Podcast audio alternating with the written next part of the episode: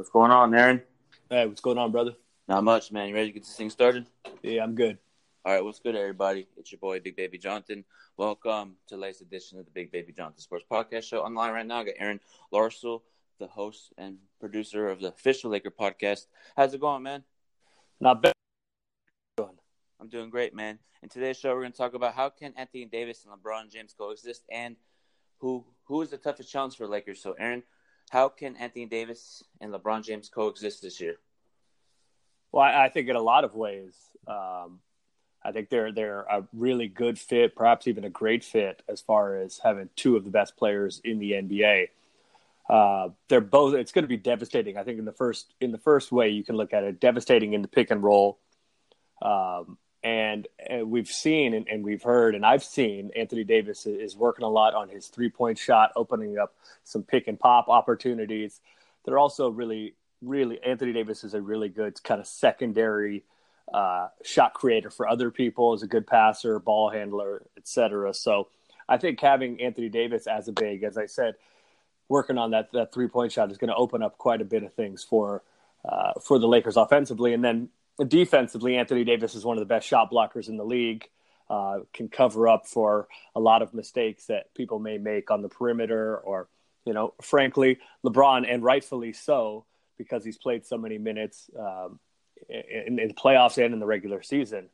Um, you know, sometimes he has to ramp down the effort level on defense a little bit and save it for high leverage moments. But Anthony Davis, as I said, is one of the best weak side defenders in the league, one of the best shot blockers in the league. So his ability to cover up for mistakes or times when the effort isn't there is going to be great for the Lakers.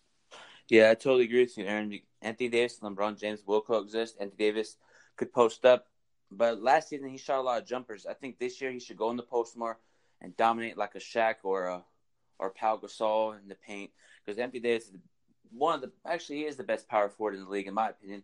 He's so versatile, he can post up, pick and pop, and if he can get going with LeBron, it's going to be a scary sight for the league, man. Yeah, I, I agree 100%. Now, I think that you're going to see a lot. I think pick and roll between uh, Anthony Davis and LeBron is going to be one of the uh, the, the hallmarks of, of the Lakers offense. I think it's going to be the thing you're going to see most. Um, you know, post ups. Anthony Davis is a good post up player, um, but I think you want to you know shy away from that a little bit mm-hmm. because one, they're they're inefficient plays. Um, even as good as Anthony Davis is, they're still not as efficient as other things. And uh, one of LeBron's strengths is, and Kuz's strengths is going to be getting to the basket. So I, I don't know that you're going to want to clog up the lane so much. Now, obviously, you're going to have to vary your approach, and there's definitely going to be sometimes where Anthony Davis is down in the post. But I, I think we're going to, especially early in the year, you're going to see a lot of spread pick and roll from the Lakers with, you know, Kuz with Danny Green uh, even with Quinn Cook sometimes with with some of the Lakers really new shooters uh, that are going to be spaced out at the three point line. I think you're going to see a lot of spread pick and roll with with LeBron and, and AD. Yeah, man. The, LeBron needs shooters around him. He had shooters in Miami and Cleveland, so we got great shooters like Dan Green, Quinn Cook. But for you, who do you think is going to have the brightest spot on the new team? Quinn Cook, Dan Green, or Avery Bradley? Uh, I think Danny Green. Um, you know, he's he's playoff tested. Obviously, won a championship with uh, with Kawhi and the Spurs uh, in San Antonio, with, with Kawhi last year in, in, Toronto. So I think Danny Green, um, one of the he was great last year as a as a standstill shooter.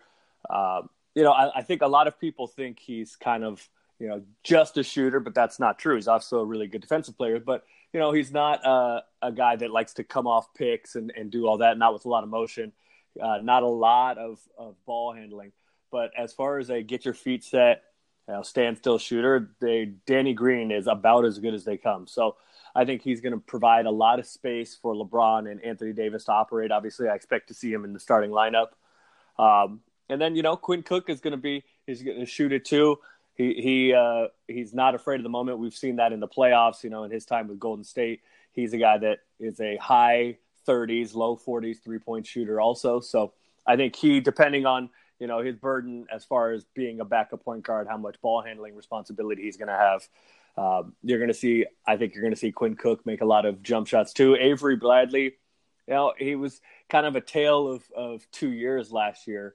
Um, you know, he wasn't great with the Clippers, had fallen off a little bit defensively. It looked to me like that was due to injury. Um, and uh, towards the end of last year, got bought out and, and um, was better towards the end of last year. So I think it's it remains to be seen. I really like the Avery Bradley signing. I think there's some good signs that he can get back to the level where he was a few years ago. Uh, obviously, Laker fans will will remember the the Celtics days um, where Avery Bradley was really one of the best defensive players in the league. And interestingly enough, I know we're going to talk about this in a, in a little bit um, with who's going to challenge the Lakers and, and who are going to be some of the best teams in the West. I think one of the best teams in the West, especially once you get to the playoffs, is is going to be the Warriors again. Uh, but Avery Bradley was one of the biggest pests and one of the guys that was most difficult on Steph Curry and on Klay Thompson, but Steph specifically uh, in his days in, in Boston. So I think it's interesting from that perspective as well. Yeah, I agree with you, Aaron, on that one. Avery Bradley's a great defender, and he can guard in the playoffs. Let's say he played the Clippers in the playoffs. He could guard a Paul George or Kawhi Leonard. Because Avery Bradley, when Kobe played, Avery Bradley was giving Kobe fits. You know what I mean? He's that tough, grind out player that we need to win a championship. Uh, yeah, I think that's exactly right. That kind of, uh, you know, it's good to have some time. And, and, you mentioned the Clippers. The Clippers have, are also probably, um, you know, title contenders. Mm-hmm. Um, and they have those guys, you know, they, they have Pat Bev and they had Avery Bradley, but they have Patrick Beverley and they have uh, Kawhi Leonard and they, you know, they have those kind of aggressive defensive guys on the perimeter, which, as you mentioned, you need to to win a title. So hopefully, uh, Avery Bradley can get back to that level because he was definitely one of those guys. And uh, so we'll see if he can get back to that, that, level. I think the signs are good. Like I said earlier, I, I think that a lot of his his fall off was was due to uh, injury. He had some you know lower body injuries, and he seems to have turned the corner with that. So I expect and I hope he'll be back to that level where he is one of the best defensive perimeter defensive players in the league again. Yeah, he's going to be a great defender.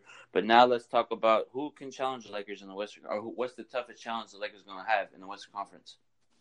I mean, the the West is the West has been tough for the last few years, and I, I think it just got tougher uh, now.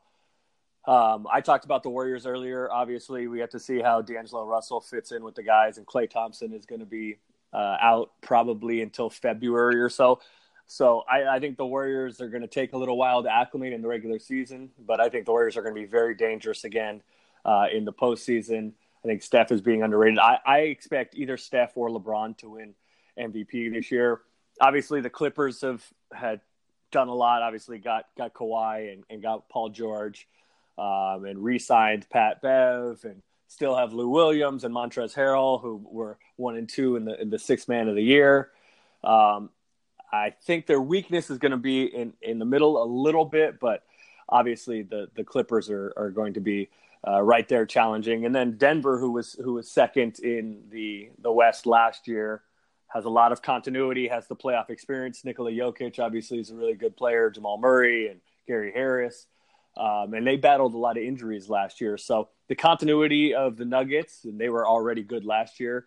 I think the Nuggets are going to be right there again. Um, and then Utah, um, you know, getting Mike Conley uh, to already a 50 win team and Bogdanovich adding, so they kind of reloaded too. So I expect them to be really good. I think it's going to be really interesting with Houston.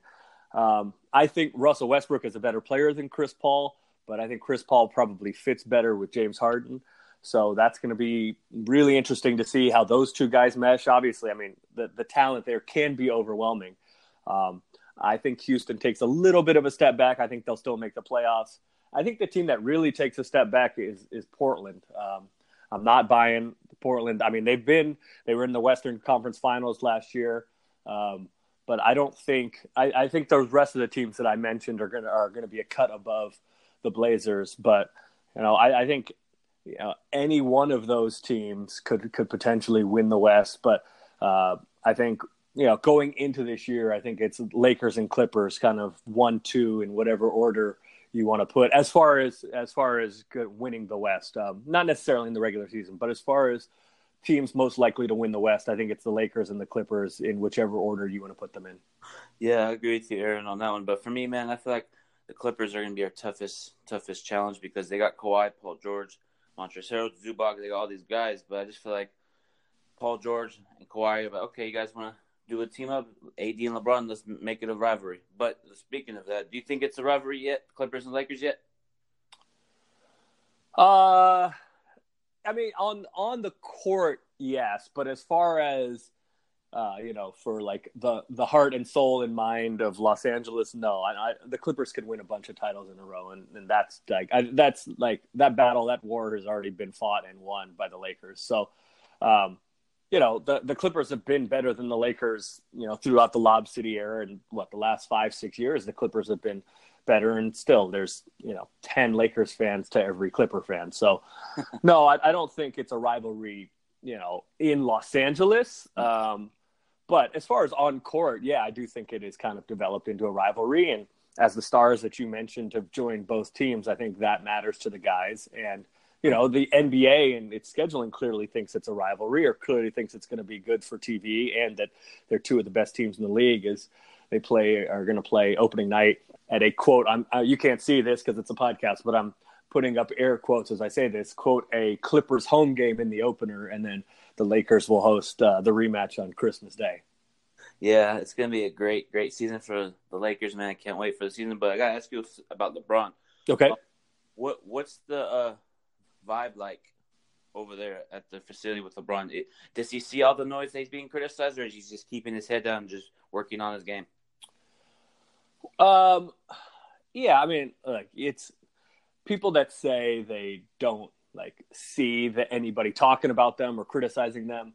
Um, these guys, players, not just LeBron specifically, but everybody. These guys, they're all human beings, and uh, it's human nature to notice. Some guys are better at putting it aside and not having it affect them. LeBron is one of those guys.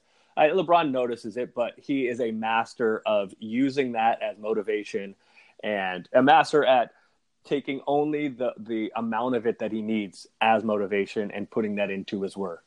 Um, so LeBron has been busting his ass getting ready for the season, but you know, look, everybody sees what's said about them. Guys that tell you they're not, in my experience, guys that tell you they don't see mm-hmm. are lying.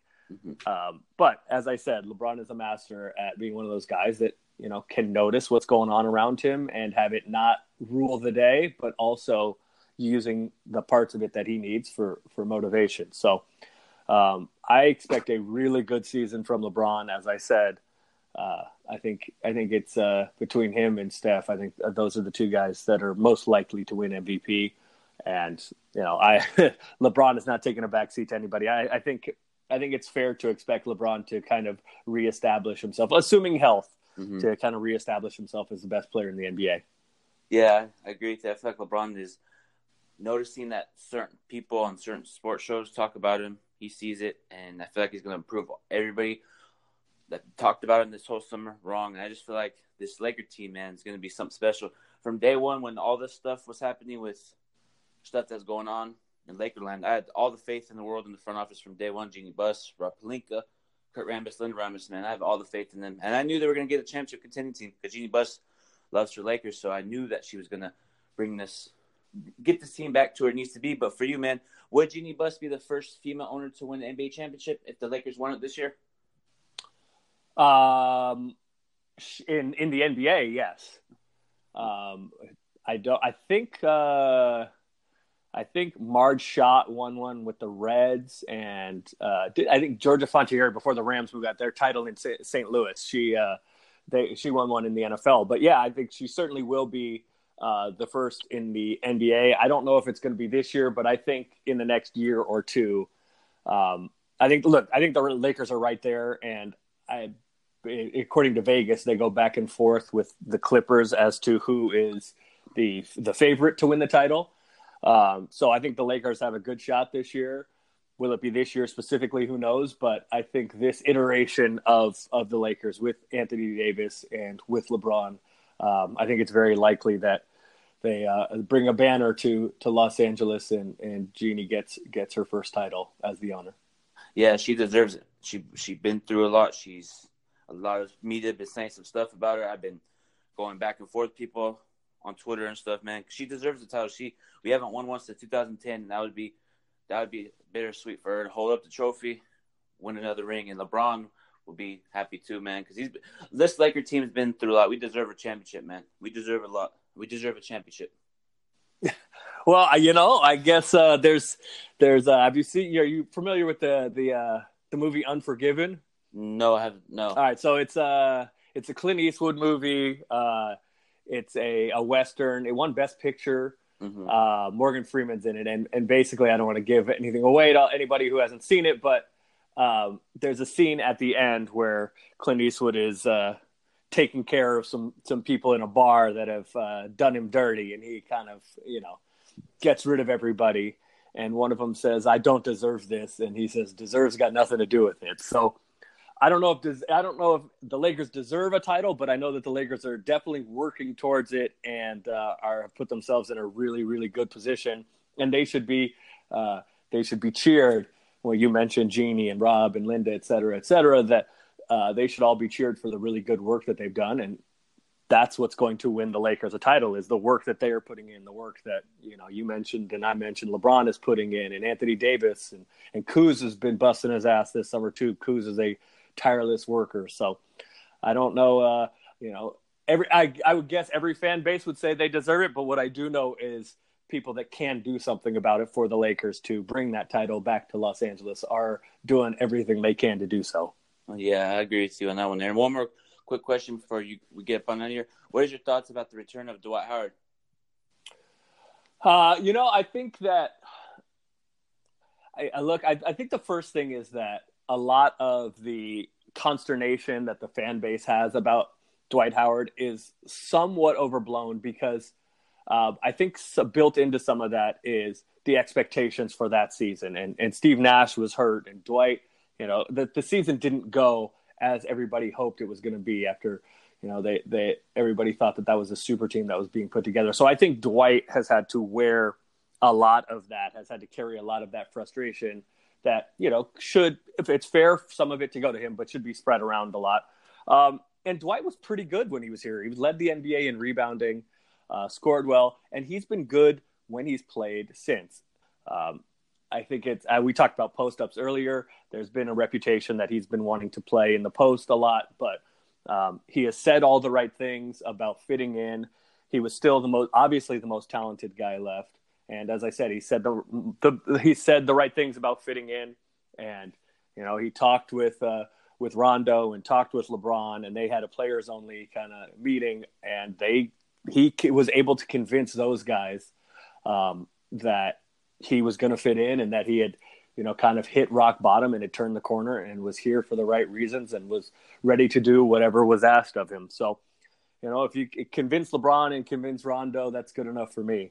Um, but I, you know, if if he is healthy, and I haven't seen him uh, in any in person yet, but I've seen a lot of some video. If he is healthy, I don't. I'm not sure he is, but it looks to me like he is. But I haven't seen him in person yet. But for all indications are that he's healthy, and if he's healthy um, and is willing to, as he says, accept his role, then I think it can be a really good signing because when he has been healthy recently, even though he's been on a bunch of teams, he has still been a, an effective NBA basketball player and there were not a lot of those guys, uh, big guys left that were still effective NBA basketball players. So I like the signing. Plus, the you know, there's not a lot of risk for the Lakers.